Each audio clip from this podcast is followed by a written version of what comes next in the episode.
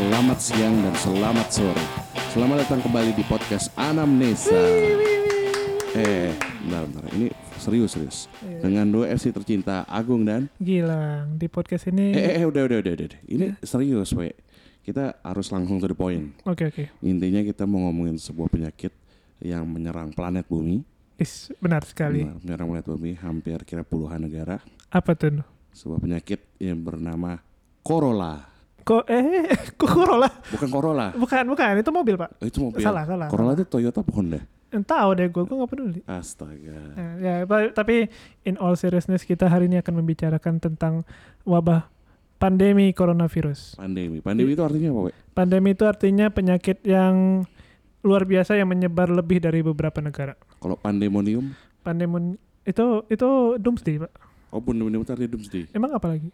Enggak tahu. Ya lu gimana nanya nggak tahu? Ya kan nanya. Iya, nanya iya. berarti nggak tahu gak? Iya benar sih. Benar kan? Enggak lu ke guru, itu lu nanya nanya kayak ngetes, Pak. Enggak dong. Gue guru lu bukan? Hah? Gue guru lu bukan? Bukan. Bukan. Kita teman sejawat. Bacot aja. Udah males gua. Nah, anyway. Kok jadi bercanda Udah, lagi sih, udah, udah, udah. Serius, serius, serius, balik. Ber- Serius. Nah, kita hari ini akan membahas soal sedikit tentang menyentuh riwayat corona sedikit. Terus Hmm. kita mau update soal gimana corona perkembangannya sama apa yang bisa dilakukan sebagai orang awam sama sebagai tenaga kesehatan yang mau terjun langsung atau mau tidak terjun langsung. Oke, oke. Mungkin kita ngomonginnya dari sejarahnya ya kali ya. Boleh, boleh. Sejarah. Sejarah singkat aja, jangan kelamaan, Singkat Pak. Bosan aja. nanti. Pokoknya ini dihimpun dari sumber resmi Kemenkes. Ini pada 31 Desember 2019. Ya. Persis mau malam tahun baru. Ush, Lalu tahun baru mana? Tahun baru gua lupa cuy. Kayaknya di sini di itu di sini dong. Aduh, kasihan juga. Gue, oh gue di Ba- eh, gue di mana pulang ya? ke Bali. Oh iya, gue pulang Bali. Gue pulang Bali. Enak jalan-jalan. Oke. Jadi lanjut lagi. Balik-balik. Gimana Tetap sih? nggak bisa ini kita kita. Syekh, balik lah, ya, root fokus, fokus, kita, balik fokus, root fokus. kita. Serius, root kita tuh serius. Ya, road kita serius. Ya, jadi jadi gimana? Asal muasal corona ini gimana? Jadi WHO China Country Office Mm-mm. laporkan kasus pneumonia yang tidak diketahui etiologinya di kota Wuhan, Di Wuhan. Provinsi Hubei, Cina. Hmm, gitu. Lalu pada tanggal 7 Januari 2020, Mm-mm. waktu itu uh, Cina mengidentifikasi pneumonia yang tidak diketahui etiologinya sebagai jenis baru dari keluarga coronavirus atau coronavirus disease. Oh gitu. Emang coronavirus itu apa sih, Gung? Dia itu virus. Ya iyalah. Iya benar dong. ya. Eh, Jadi apa coronavirus itu namanya didapat dari bentuk virusnya. Sebenarnya dia vir- apa keluarga virus banyak Hmm, Kayak Tapi- mobil ya? kayak mobil. Macam-macam yang, ya? yang penting ada bannya empat dibilang mobil gitu. Enggak sedan dong, Corolla sedan soalnya. Corolla itu. Oh, Corolla. lu lu masih stick to depan gitu loh aneh. eh ada satu lagi. Apa? Eh, bir itu loh, Apa? bir Meksiko itu yang suka diminum apa namanya? Yang suka diminum kok Fast and Furious tau lah yang nonton Fast and Furious. Ntar Gong, lu tahu gue gak minum bir Jung. Mana gue tahu Gong. Oh iya, lu minumnya ini ya, tuak langsung ya. Tuak. apa apa Corona, corona. Ada bir namanya corona juga. Corona. Ya, Ah. tadi intinya itu kan virus disebut sebagai coronavirus itu Hmm. karena bentuk apa bentuknya sendiri yang sebenarnya kayak corona atau crown kayak Crown. kayak tiara. Itu jadi seperti apa ya? Ada bulat terus ada puncak-puncak tajam-tajam kayak kalau gerhana matahari kan ada coronanya di sampingnya. Oh, yang sinetron zaman dulu tuh ya, Oh iya. Gerhana. Gimana ya soundtracknya? Ngoeng ngoeng gitu. Kayak ada apa mainin kamera Iya, gitu, iya. digoyang-goyangin gitu. Ciko bingung. Tar, tar, balik lagi, balik, Oh, lagi. balik lagi. Nah ini Oh, kita bercanda mulu ya.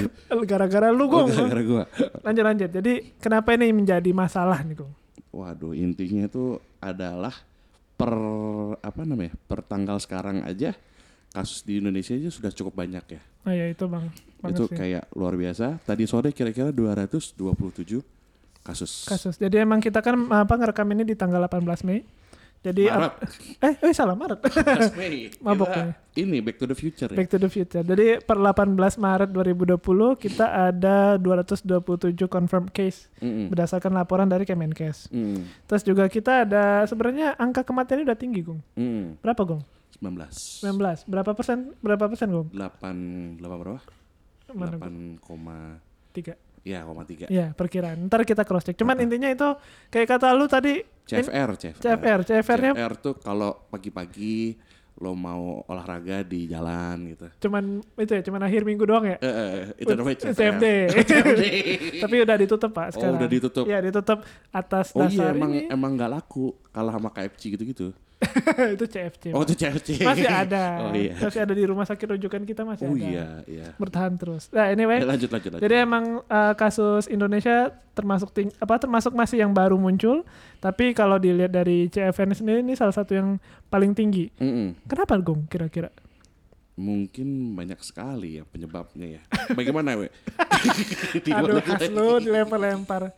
Kayaknya ini karena kita deteksinya nih nggak nggak semaksimal itu sih. Oh. Istilahnya yang kalau lu bayangin sama South Korea, South Korea itu kan dia semuanya dicek. Mm, Jadi iya, iya, iya. angka-angka yang paling tinggi, angka-angka infeksi atau confirm case pada umur-umur 20, 30 itu tinggi dibandingin sama Italia yang sebenarnya kecil padahal dia angka kematiannya paling tinggi. Tapi itu justru karena Itali eh, sampai sekarang ini masih paling tinggi di Eropa. mm, Ya karena kalau Cina kan memang udah banyak banget ya. Ya udah berapa berapa bulan tuh? Tiga. Di Cina tuh sekitar 80 ribu kasus, 80 ribu 894 kasus. Karena di Italia itu 31 ribu. Eh ini lu tulisnya 18 Mei, we. pantesan aja lu ngomong Mei aja. Makanya tadi gue kebacanya kayak gitu.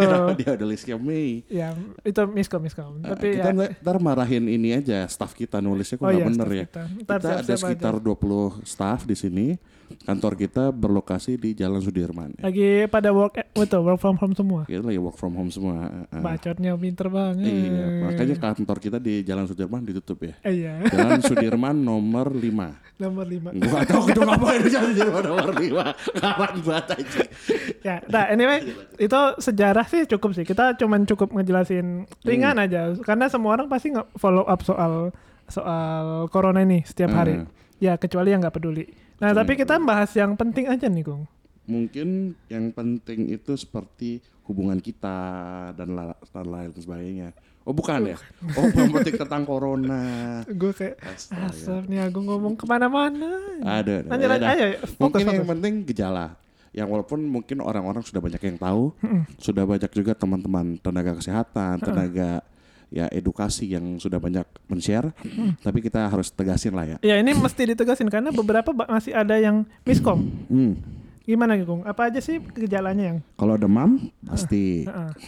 batuk, Mm-mm. kesulitan bernapas atau sesak. Heeh. Terus juga ada gejala-gejala lain seperti lemas, seperti pegal-pegal uh, pada badan, Heeh. gejala-gejala seperti diare. Ya. Memang juga ada dilaporkan bahwa demam mungkin tidak di muncul pada pasien-pasien yang sudah rada tua Oh, atau gitu. kita sebutannya geriatri Heeh. atau pasien yang punya uh, bahasanya itu kondisi imunokompromis. Immunocompromise. Oke sih. Tapi ya apa memang gejala utamanya itu seperti yang Agung bilang itu ada tiga demam, batuk, sama sesak. Sesak Itu yang tiga pertama yang frekuensinya paling tinggi. paling tinggi. Tapi emang benar kata lu emang ada gejala lain seperti nyeri apa nyeri-nyeri sendi, Mm-mm. apa lemas. Mm-mm. Kita bilangnya kan itu apa sih namanya malaise, Malaysia, malaise. Malaysia. Itu tetangga kita ya. Gue tahu lu mau tetangga ngomong, kita. gue tahu lu mau ngomong apa. Iya, tetangga kita. Ya, tentang sama juga ada diare. Cuman diare ini sebenarnya jarang. Makanya kadang ada yang gue ada keluarga gue yang bilang eh kalau misalnya kenapa ini penyakit ini, ini pasti mencret dulu. Gue mikir dari mana ini? Keluarga lu? Iya. Oh, harus mencret dulu. Harus men- gue mikir gitu. aneh-aneh banget. Ya Gua itulah baru tahu tuh. Bener juga ya. apa? Bener juga kata keluarga lu. Ya, Enggak, enggak, enggak, salah sih. Gue kayak mikir asem nih orang me, apa mela, me- mengiyakan apa yang tidak. Iya kan. Nah, lanjut lanjut. Da- Dan selain gejala apa lagi yang perlu kita omongin Kong? Mungkin ada bahasa yang sering kita dengar nih, PDP, ODP, PAP. Eh enggak, enggak PAP. PAP. Apa Oh, tuh, orang, orang pacaran tuh PAP biasanya. Oh, PAP Apa, dong saya gitu. tar, tar. Ayo. Nah, Gong, serius Gong, serius iya, Gong. serius. Yang ngomong serius pertama lu loh. Apa? Yang ngomong ini serius tuh lu loh. Serius. Rocker juga manusia, Tabok bukan juga. Jadi PDP itu pasien dengan eh pasien dalam pengawasan. pasien dalam pengawasan. Jadi Maksudnya ada, apa tuh?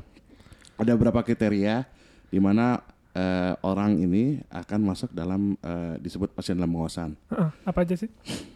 Pertama, seseorang dengan ISPA atau infeksi saluran pernapasan akut, yaitu demam atau demam, sertai dengan gejala sep- eh, disertai dengan gejala seperti batuk, sesak napas, tenggorokan sakit, pilek, eh, atau pneumonia ringan hingga berat dan tidak ada penyebab lain berdasarkan gambaran klinis yang meyakinkan dan pada 14 hari terakhir sebelum timbul gejala memenuhi salah satu kriteria berikut.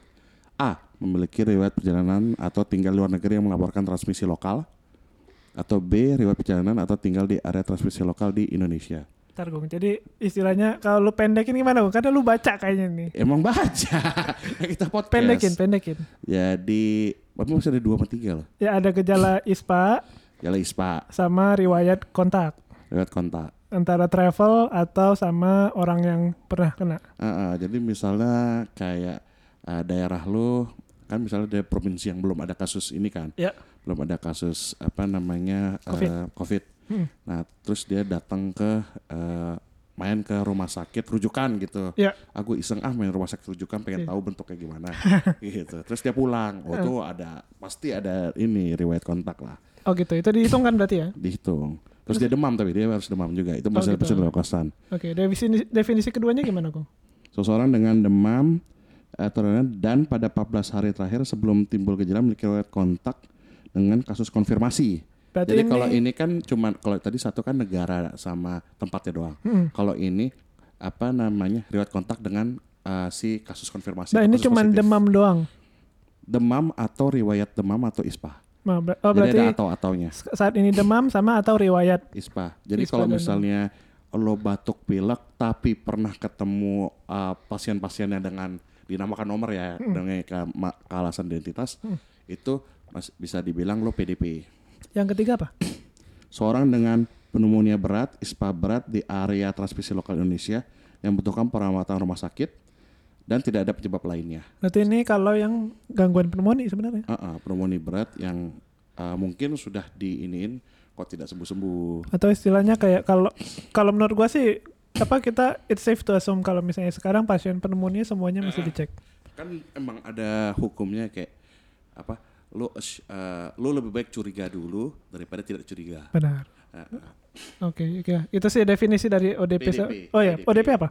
ODP itu orang dalam pemantauan orang dalam pemantauan Aduh, Agung ini. Aduh, ini mah alat baru alat baru Tar, ya. oke jadi kalau orang dalam pemantauan tuh dia mengalami demam atau riwayat demam atau ispa Hmm. dan tidak ada penyebab lain uh, yang meyakinkan penyebab uh, berdasarkan gambaran klinis dan pada 14 hari terakhir sebelum timbul gejala menemui salah satu kriteria berikut yaitu riwayat perjalanan atau riwayat perja- uh, riwayat perjalanan ke luar negeri atau tempat yang ada transmisi lokal. Jadi orang tanpa gejala tapi punya kontak. Mm-mm. Targung lu, gua sebelum kita maju gua mesti komenin. Lu kayaknya kalau kuliah presentasi kayak gini, Gung. Iya, Baca mulu.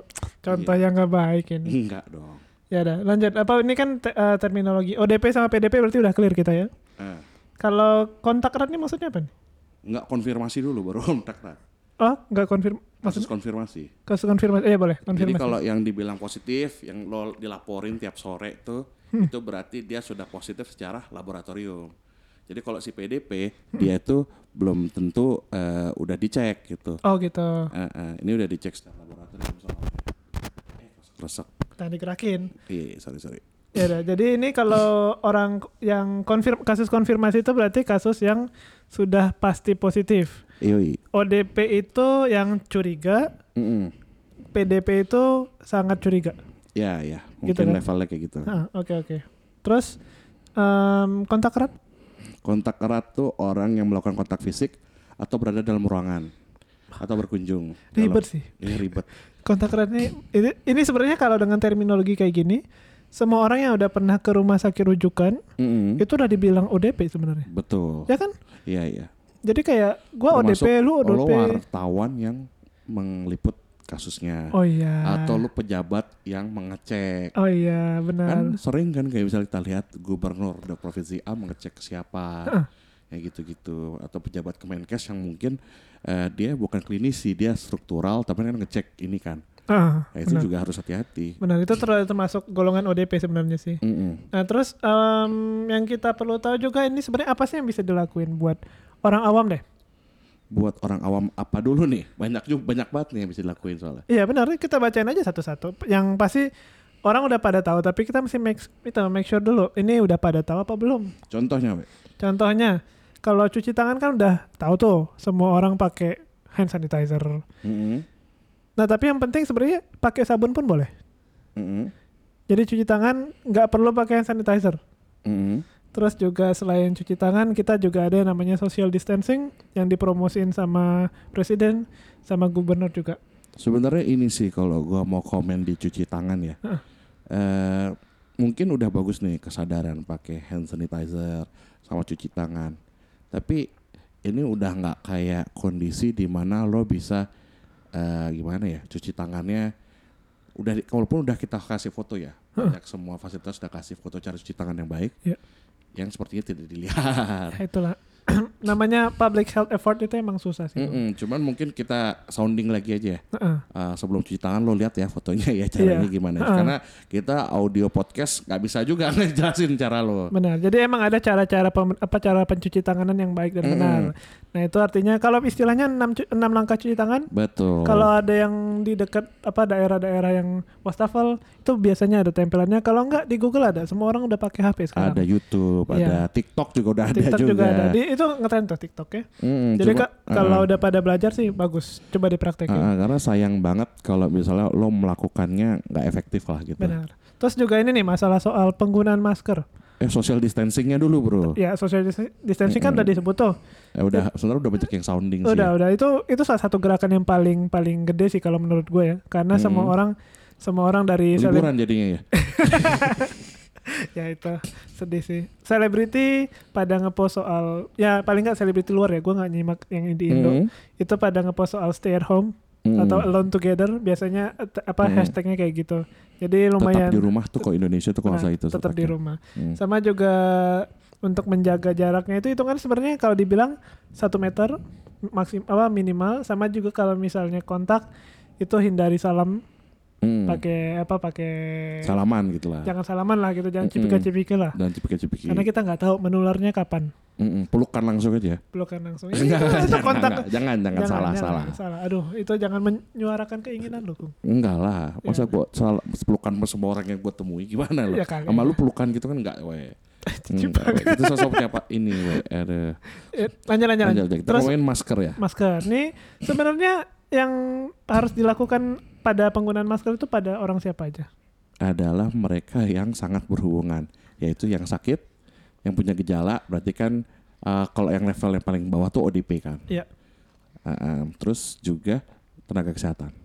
Bener. Jadi kalau dibilang di tempat umum semua orang pada beli masker itu gimana ya? Gua agak galau juga. Mm-mm. Karena kalau gua jadi sudut pandang dokter, sudut pandang public health, mikir gak usah ngapain. Tapi kalau sudut pandang sebagai orang awam yang asli- aslinya gue mikir kalau gua tinggal di rumah ada orang tua, ada atau tinggal di rumah ada apa ada istri, ada anak, itu gua bakal concern kayak kenapa gua nggak pakai masker ya? Nah ini yang kita baca, yang dari tadi gue bacain itu Heeh. pedoman Kemenkes tentang COVID Heeh. itu ada di jelas dijelaskan tentang APD, ada bagian area umum seperti sekolah, mall, pusat perbelanjaan, stasiun. Kalau orang tanpa gangguan pernapasan di semua kegiatan tidak perlu menggunakan APD. Hmm. Jelas ditulis di sini. Oke oke. Jadi kalau gua sih bakal ngerekomendasikan sesuatu yang mungkin nggak semua orang setuju, tapi kalau lu sehat, kalau nggak ada gejala atau lu nggak bukan termasuk ODP, bukan termasuk PDP, nggak termasuk ada kontak erat, kalau emang ma- mau maksa pakai masker, pakai masker kain aja. Karena ini berhubungan sama stok. Stok soalnya. Ya, karena stok APD itu mulai menipis dan problemnya bukan ke orang-orang, problemnya itu ke rumah sakit. Soalnya gini deh mikirnya nih.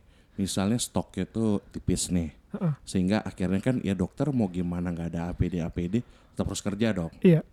Tapi eh, resiko tertular. Mm, Dia punya keluarga di rumah. Iya. Keluarga di rumah main ke rumah maknya, ancingnya, babinya. Nular-nularin aja terus. itu keluarganya nggak mengikuti arahan tuh. Iya makanya. Tapi ya itu sedihnya emang risikonya tinggi. Oke, anyway, terus kita juga mesti jelasin soal hal yang bisa dilakukan. Salah satunya etika batuk. Mm, mm, mm, mm. Jadi singkatnya, singkat cerita kalau misalnya lu batuk, mau dengan alasan apa pun, mau lu ODP, PDP, atau orang normal pun, Orang normal pun. batuk itu jangan pakai jangan ditutup pakai tangan Mm, karena tangan itu adalah pusat kontak. mm, mm. Jadi kalau misalnya lu mau batuk, batuknya itu ke dalam siku. Jadi sudut dalam siku su- sudut siku itu lu taruh depan mulut lu terus lu batuk. Wah, itu harus imajinasi banget ya Iya. di podcast ini ya. Jadi bayanginnya kayak kayak dabbing lah, dabbing. Nah, itu kan memang ini WHO tuh eh, promote itu Paul Pogba jadinya. Kenapa? ini lu nggak lihat ini pos-posannya. belum, belum. Tapi ya make sense. Iya benar. Jadi WHO sendiri pakai dan kayaknya itu jadi duta duta dabbing apa gimana gitu. Gara-gara biar batuk kayak gitu. Ya. Karena kan Pogba sering banget apa namanya dabbing-dabbing gitu kan. Nah, jadi stylenya kalau misalnya lu mau batuk, dab. Say. Terus yang mungkin nggak dimention tapi menurut gua penting, Mm, kalau lu pulang mm, dari kerja, misalnya lu butuh apa nggak bisa work from home, misalnya mesti keluar atau misalnya jadi apa driver gojek atau apa pun, mm, pulang tuh mandi. mm, Karena ini yang sering kelewat karena dia bisa nempel di mana aja sebenarnya, Hmm. bukan cuma di tangan tapi di baju pun bisa. Jadi Hmm. kalau pulang lo mesti mandi, bajunya itu langsung di langsung dicuci. Kalau misalnya bisa langsung dicuci, direndam di deterjen bagus. Kalau Hmm. enggak ya isolate aja di apa di apa di satu ember dan nanti langsung dicuci. betul betul betul. Itu perlu tuh. Enggak itu enggak dimention tapi menurut gua penting. penting penting. Salah penting. satu usaha. Terus apa lagi, Kung? Stay at home eh social distancing ini ya. Ya sebenarnya bentuk social distancing, tapi itu mesti di point out. Karena kita jangan sampai jadi kayak Italia loh. Gimana gimana orang kita? Karena kan di Italia saat ini udah total lockdown Mm-mm. dan eh, semua orang mesti di dalam rumah ke, dan kalau misalnya mesti kalau ada keluar mesti ada warrantnya. Karena ada Hmm. polisi yang jagain untuk untuk di apa residence residence dilihat kalau misalnya lu keluar tanpa izin itu lu bisa kena fine. Mm, Nah itu jangka waktu dari lockdown eh, dari dari kayak kita jadi situasi yang mulai uh, exposure-nya gede sampai ke lockdown total lockdown tuh jaraknya cuma seminggu. Karena awal-awalnya orang Italia juga menganggap nggak terlalu menganggap penting soal corona. social distancing. Sebenarnya kalau nggak salah udah promote social distancing. Benar, benar. Tapi ya tidak terlalu gimana masih ada yang kerja, masih ada sekolah libur, masih liburan.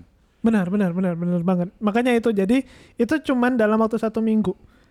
Makanya kita jangan sampai menempuh kesalahan yang sama dengan Italia. Mm, mm, mm. Gitu. Oke, terus apalagi nih gue yang mau lo bahas? Mungkin eh, kita bahas karena eh, apa namanya tips-tipsnya udahlah kayaknya. Iya. Mungkin- Katanya lo mau membahas soal sesuatu Oh, yang tips penting. itu juga. Heeh. Eh, sebenarnya kan eh, ini situasi yang cukup apa ya bahasa ya stressful. Iya. Karena pertama lo ada bahaya kena penyakit. Hmm. Nah, terus lo jadi juga karena social distancing atau juga dengan ini kegiatan lo juga terbatas. Ya, benar. Itu jujur pasti ada yang namanya stres lah ya. Hmm. Ada ketakutan, ada stres, ada macam-macam. Heeh. Nah, ini dari CDC. Ya. Kalau nggak tahu CDC itu sesuatu di Amerika lah, yang apa namanya raj- kayak semacam kemarin kayak Santai lah. Pendengar gitu. kita intelek semua. Kalau bingung dicari. Iya, cari aja CDC, atau CDC deh. Control of Bukan Disease bukan Center. ini ya, bukan yang isinya vitamin C itu ya. Esther bukan, itu eksersi itu. Lanjut, lanjut. Nah, itu dia ngasih eh, tips-tips lah. Eh, di mana biar lo kalau misalnya lo ngerasa stres, lo eh, melakukan ini. Apa tuh? Nah, kalau buat diri lo, jadi itu eh, dibagi banyak tips. Ya, mungkin yang penting buat diri lo dulu aja ya. Yuk. Mungkin yang gua share buat diri lo sama buat tenaga kesehatan. Ya, apa-apa. Oke. Buat diri lo kan udah banyak ya story eh, berita atau misalnya ini eh, pokoknya sesuatu tentang pandemik. Ya, bener lo harus dengerin. Tapi jika lo sudah merasa itu mengganggu lo ketakutannya, take breaks itu boleh. Gimana tuh? Jadi ya lo nggak perlu tiap detik lo lihat HP semua tentang COVID lo baca. Benar, Mungkin benar. lo baginya, oke gue bacanya sore ini aja Hmm. atau siang ini aja. Jadi mungkin sekali sehari. Hmm.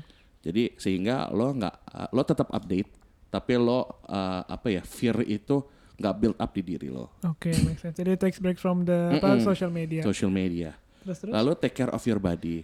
Jadi lo uh, ya apalagi kalau di rumah ya.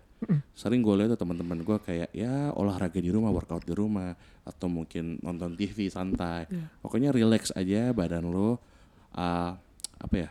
mencoba aktivitas yang lo suka. Benar, main main game ke atau yoga Mm-mm. ke Kebetulan atau kan ini social distancing juga. streaming ke terserah. pasti kan pekerjaan juga nggak bakal sampai bisa full banget. Meeting-meeting online, ya meeting-meeting online kerjaan di ini. Tapi setidaknya ada waktu-waktu yang bisa lo pakai untuk santai gitu. Oke oke. Terus Oke, terus juga lo bicaralah terhadap concern lo. Uh, ada yang bilang ini social distancing, tapi bukan berarti stop communication. Lo masih bisa menggunakan untuk bicara orang di rumah minimal atau juga bicara dengan teman-teman lo melalui uh, media apa chat. Iya benar. Apalagi nih ngomongin soal komunikasi ini penting karena terutama untuk orang-orang yang jauh dari Mm-mm. kampung. Misalnya anak kosan, Mm-mm. mahasiswa itu Orang pasti tua pasti orang tua itu cemas. Mm-mm. Cemas Nah, lo soal sendiri gimana? ya gue sih ditelepon mulu tiap telepon hari. mulu. Jadi emang emang gue ngerti concernnya apa ke- keluarga gue karena yang tahu situasinya kan gue. Tapi ya, yang ada di berita itu Mm-mm. yang itu yang dilihat sama orang tua gue. Walaupun sa- tahu sama-sama ur- apa sama-sama Mm-mm. urgent sama-sama apa sama-sama sama-sama serem Mm-mm. tapi kan karena mereka nggak bisa je- lihat jelas gua ngapain atau kesehatan gua gua mesti secara aktif eh, ngasih tahu kalau misalnya gua sebenarnya aman gua apa di sini nggak ada gejala dan emang kalau untuk umur-umur segini nggak perlu takut asal Hmm. precautionnya bagus Oke oke. Mungkin habis ini buat tenaga kesehatan ya. Ya. Lo harus apa ya? Dengan segala tuntutan kerja kita yang eh, tidak bisa eh, apa namanya work from home, ya benar jadi Nggak harus mungkin. di ini. Lo harus sadar bahwa mungkin suatu saat lo akan sangat capek, lo akan merasa kayak takut atau something yang mungkin mengganggu performa lo. Acknowledge itu dulu aja Hmm. bahwa wah gua benar-benar lagi mau stres gini lah atau lagi stres gak enak acknowledge itu lo cerita aja dulu ke teman-teman kerja lo bahwa gua ngerasa nggak enak gua ngerasa uh, I'm sick of it gitu bahwa dengan itu acknowledge itu lo menyadari bahwa lo punya masalah lalu juga lo juga harus uh, sama kayak orang yang apa uh, tips yang buat diri sendiri take a break dari media Hmm, benar benar benar. apalagi kalau orang normal aja uh, HP-nya isinya tentang uh, berita-berita corona, apalagi HP-nya tenaga kesehatan. Benar, benar banget. Pasti semuanya yang apa kita ngalamin sendiri itu di grup-grup macam-macam sharingnya. Mm-mm. Intinya soal outbreaks-nya, tentang beritanya, tentang guideline-nya, Mm-mm. apa publikasi-publikasi terkini. Itu kan pasti mau walaupun penting buat kita, tapi itu pasti take a toll buat untuk Mm-mm, mental kita. Stressing buat kita. Heeh. Dan juga mungkin tambahan lo uh, gimana ya tenaga kesehatan itu kan nggak cuman mereka yang di lapangan, mereka yang direkturnya, mereka yang strukturalnya. Tolong diberikan APD minimal karena dengan APD itu bukan cuman lo ngera apa lo apa ya minimal itu kan self apa ya namanya limiting lo buat lo kena infection Benar. tapi juga lo ngerasa aman tenaga kesehatan lo ngerasa aman minimal Oh gitu. dibanding dia kerja dengan APD seadanya Jadi bukan cuman untuk apa bukan cuman untuk biological safety tapi juga untuk mental safety. terus juga shiftnya Hmm. nah itu juga lumayan gimana ya gue ngerti sih tenaga kesehatan tuh terbatas Mm. cuman ya lo nggak bisa push orang untuk kerja bener-bener dengan situasi yang stressful kayak gini lah Benar, namanya juga manusia. Mm-mm. kita mesti jangan sampai lupa kalau misalnya tenaga kesehatan itu dokter, perawat, eh, administrasi, apa eh, fa- farmasi itu semuanya Mm-mm. manusia. pokoknya gue ucapkan terima kasih untuk teman-teman kita semua tenaga kesehatan dan uh, semua yang uh, membantunya Uh, selamat bekerja aja pokoknya Oke, benar. Wah, luar biasa kayak presiden gue ya Asik. ya apa? Kayaknya sebelum kita tutup kita coba discuss update sedikit soal apa aja sih yang terjadi terakhir-terakhir dalam beberapa hari ini soal update penyakitnya.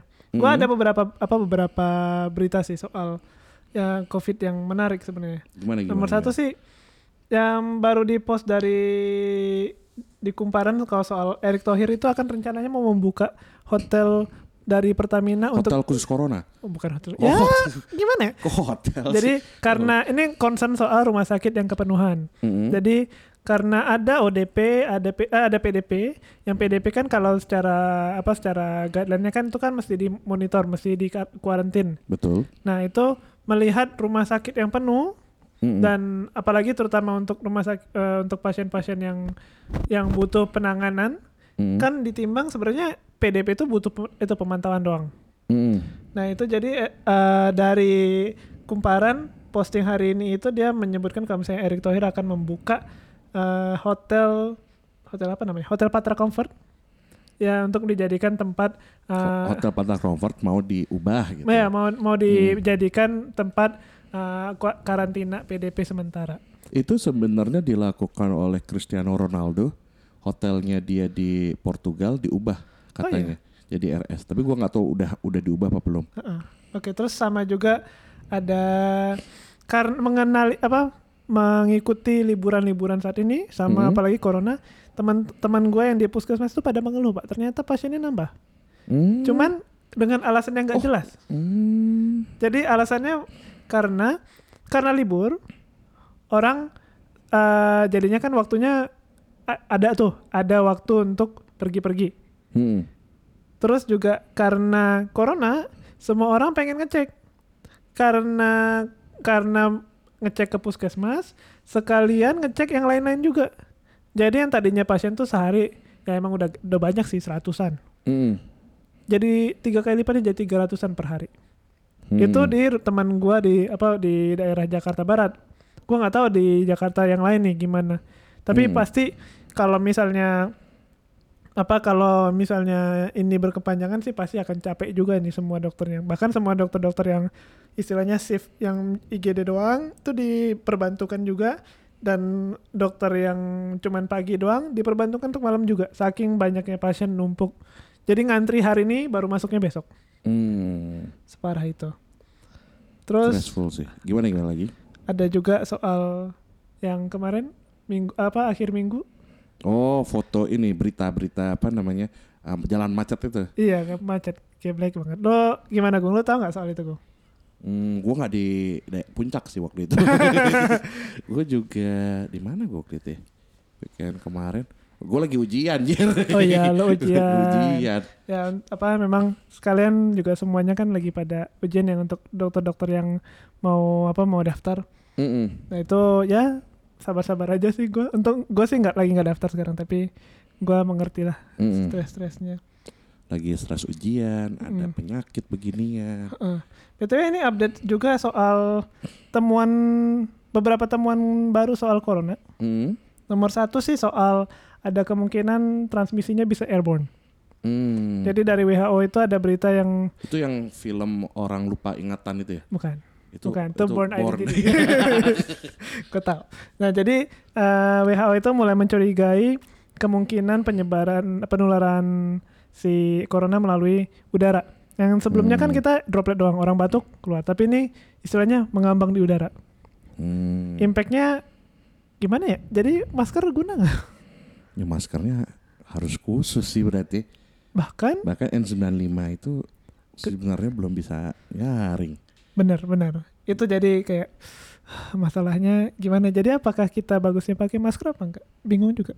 Tapi kan ini belum konfirm ya. Ini Benar. masih eh, berita yang belum dikonfirmasi resmi. Minimal kalau sudah WHO kon- konfirmasi resmi cara guideline yang menyatakan ini airborne, ya sudah kita ikuti kata Bapak Menteri kita. Iya, Bapak Menteri. Bapak Menteri kita ya, untuk banyak berdoa. iya. Terus juga ada juga soal efek obat terhadap perkembangan coronavirus. Jadi WHO sendiri udah, gua lupa siapa yang publish, kayaknya WHO bilang uh, untuk pasien-pasien dengan corona uh, dengan positif coronavirus disarankan untuk nggak makan ibuprofen. Hmm. Jadi Eh, itu nggak dimakan sih we, emang we. Enggak, karena kan bisa aja dem iya, biasanya ibuprofen. diminum ibuprofen itu. Bacot banget Kalau dimakan tuh stick, pizza Iya. gitu-gitu. Hahaha. Iya, jangan stres-stres aja we. Iya. Lu yang bikin stres tau gak? Jadi emang kenapa golongan ibuprofen Eh, itu kan dibilangnya sebagai anti-inflammatory yang Hmm. pasti di- dipakai kalau pada pasien yang demam atau nyeri-nyeri. Dan ini kan gejalanya kan ada nyeri juga, hmm. ada demam juga, itu tipikal. Da- karena ibuprofen ditemukan dia akan berpengaruh sama apa ya reseptor ACE. Gue juga Hmm. nggak terlalu hafal nih karena agak agak-agak simpang siur juga. Jadi ada uh, pada coronavirus kalau menginfeksi tubuh dia akan menempel ke sel itu dengan menggunakan uh, reseptor atau atau reseptor atau pa- apa uh, partikel gue lupa yang namanya ACE. Hmm. Nah ini pada orang yang makan ibuprofen, em, apa ya namanya? ekspresi partikel ACE ini menjadi lebih tinggi. Mm-mm. Jadi ditakutkan ini akan menjadi faktor risiko eh, peningkatan infeksi apa eh, ma- masuknya virus ke dalam sel. Mm. Makanya rekomendasi dari WHO itu ibuprofen di stop dulu. Mm. Nah, yang berhubungan sama itu ada juga obat ACE inhibitor sama kurkumin. Cuman yang dua ini belum jelas. Mm. Nah, jadi yang apa Nah, ibuprofen gue udah lihat juga sih. benar. Jadi kalau orang-orang teman-teman yang ngobatin pasien di IGD atau di rawat inap yang lu curiga ada ISPA, bagusnya jangan pakai ibu, ibuprofen dulu. Mm. Terus apa lagi nih? Ada em, ada penipisan peralatan APD nih. itu gimana ya?